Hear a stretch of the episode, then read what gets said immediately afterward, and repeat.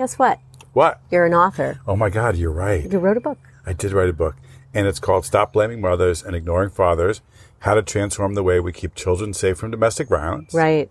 And it's available on Amazon, eh, Kindle. It's soft cover, it's hardcover. Yeah. And it's a book that lays out six myths that really dive into these gaps in the field that the Safe and Together models is meant to fix or transform. Mm-hmm. Talks about gender double standards. It has interviews with practitioners and, And interviews survivors. survivors and practical things you can do. But it really kind of is, it's good for anybody who knows the model or is new to the model. And uh, I'm really excited about it. All it only took two and a half years to do. Okay. All well, right. go get the book on Amazon.com. Amazon.com.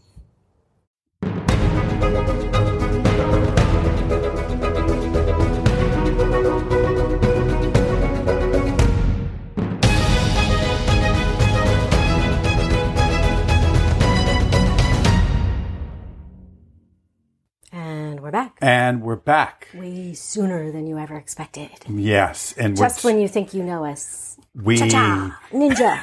we do something completely different, Yeah. which they're saying I can't do at least. I'm not sure that cha-cha and ninja actually go together. That's right. I put them together. That's right. This is a fun. our first mini-sode Mini so. mini-sode series. Mini-sode. Mini so. Mini-sode. Okay, Which thank means you. that we have to do this in about 15 minutes. That's right. Make your bets now, people. That's right. I was challenged by my team that I couldn't do a podcast in Can in, in David 15 and Ruth use less words? less words. So here we are. So we are still partnered with a survivor, and I'm David Mandel, executive director of the Safety. Oh, I'm You don't have to speak faster. Okay, sorry. I won't. That's not how this works. Okay. And I'm Ruth Stearns Mandel, and I am the e-learning strategic relationships and communications manager. And we are joining you from Tungus Land here In in, Connecticut. Connecticut. So, so this is a series uh, which I'm very excited about about worker safety and well-being uh, in the context of domestic violence practice, which has been a big issue that's come up. And this is the kickoff episode, and we're going to do about five or six episodes altogether. At least that's our plan now. Right. and um, really um, as a systems change organization um, the well-being and and safety of workers is critical for us on so many levels Yeah.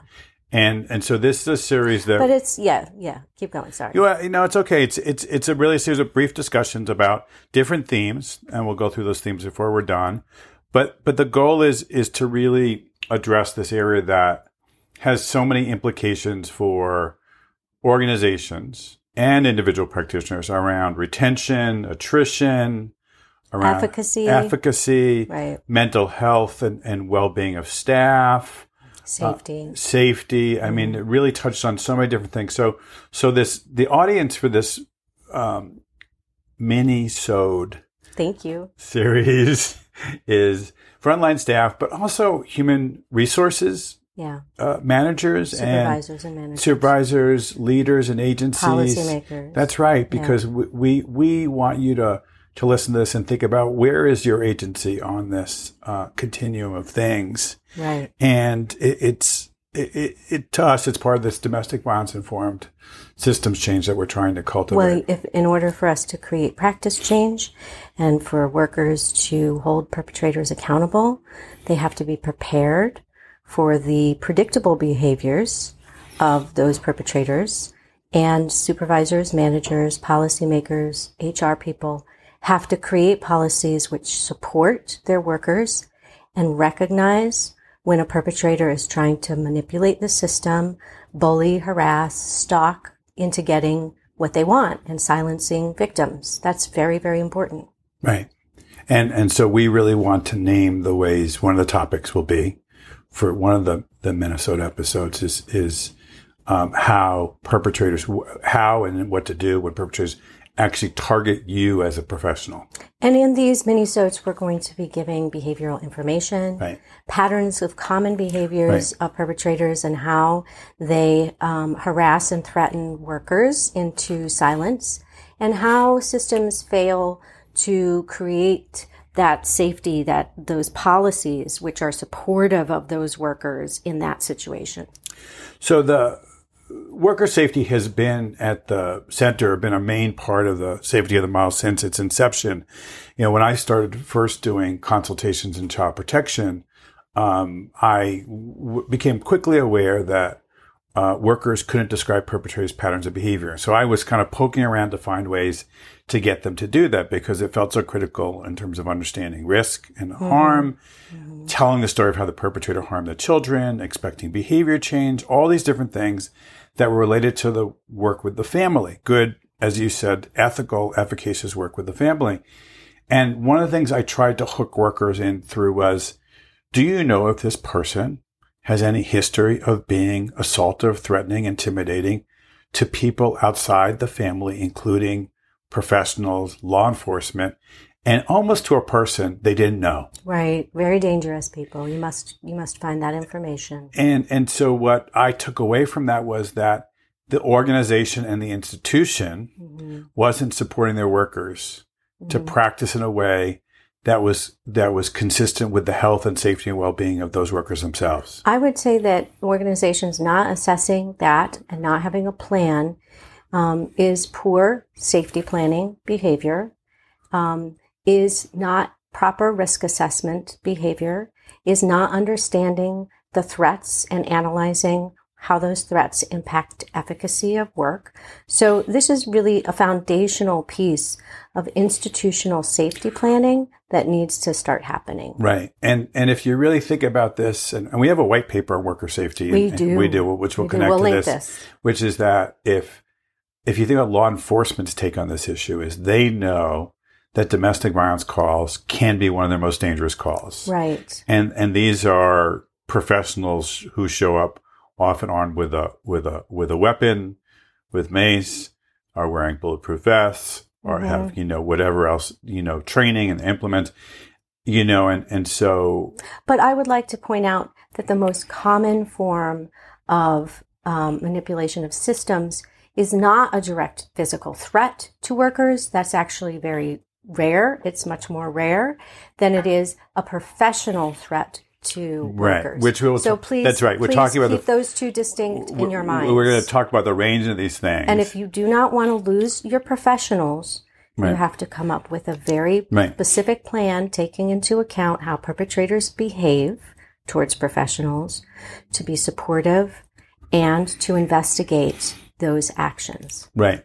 So we're going to talk about the range of things from how do you manage physical safety threats and, and how do you identify them and talk about them and then emotional threats, manipulation, you know, gaslighting, all those different things that may be part of how a perpetrator approaches uh, the system. You know, one of the things before we list the topics that we're going to talk about, so you can know where we're going, is that um, I believe, and it's been supported by the work we've been doing with um, University of Melbourne and, and, Cathy Humphreys and her team as well, has really kind of jumped out even more to me during this period of time, is that when we don't equip workers to manage their fears or concerns about engaging perpetrators, what they will continuously do is go back to the victim, usually the mother, and hold them accountable. Right, because it's easy. Because right. the, the, the survivor, the victim, right. is actually not the person who's breaking the law right. and is not the person who's dangerous.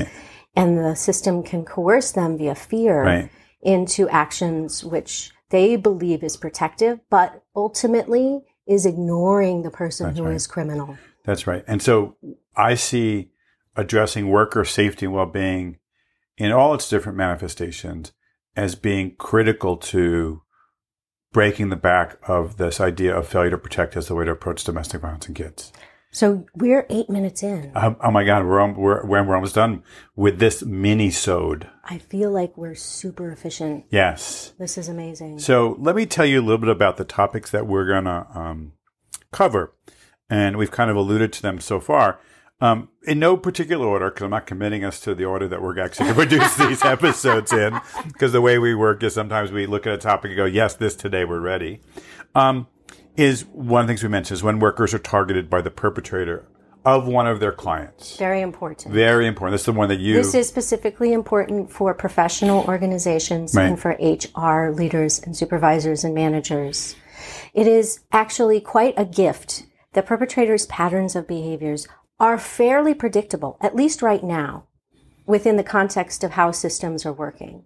And so it's, it's a, a, a gift that we can create this framework of expected perpetrator behaviors within that professional context and name it and identify right. it. So that way professionals can create a pathway and a plan for how to resist those manipulations. So we're we're not going to dive into it, but if you've ever been targeted for complaints by a perpetrator to a eh, professional organization, to a professional organization, or to your leadership, or threats of those complaints, that's the kind of thing that we're talking that's about correct. here. That that's going to be part of it.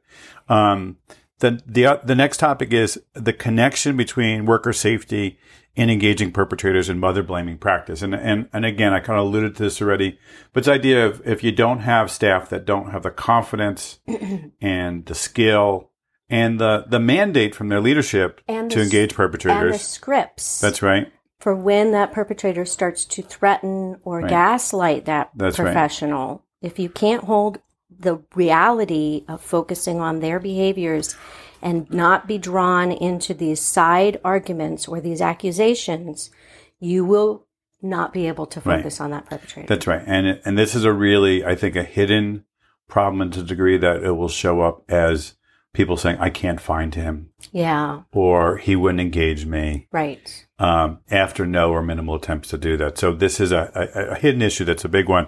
The next one is um, when workers are being targeted by their own perpetrator through the workplace and at home. Yes, because even in domestic violence organizations and NGOs that deal with domestic violence, if a person is experiencing violence and stalking and harassment by their own perpetrator, often those entities will fire that survivor as a way to protect themselves against liability rather than create safety plans and address the safety of and well-being of that person who is working for them. Right. And this plays directly into a perpetrator's hands of financial abuse and increases their power and control. And if you can imagine being a survivor who works at a child protection agency and how terrifying the threat might be. I'm going to call your agency and report, and you, for report child you for child abuse. maltreatment. That's right. right. Which is a very common behavior right. of perpetrators. Right. Um, the next topic we'll cover is when workers' own experience of abuse are triggered by their work with families, and and this is a little bit different. It overlaps, but but Trauma. many professionals yeah. come from families where where a parent uh, has been abusive. There's been other forms of abuse. May have had it in relationships, and I can't tell you how many times people have been sent to trainings yep. by by employers, and then partway through the training, or you know, they have a, an epiphany that, oh my God, we're talking about my life, my life, or we're talking about my best friend who was murdered. I had somebody right. come up to me and, and so we're hearing in more and more about the triggering. And so that's about that piece and that's about emotional safety. Mm-hmm. And then, and then managing your own fears about the safety of the family. And I really want to acknowledge that workers are deeply passionate and committed to the safety of the families they work with.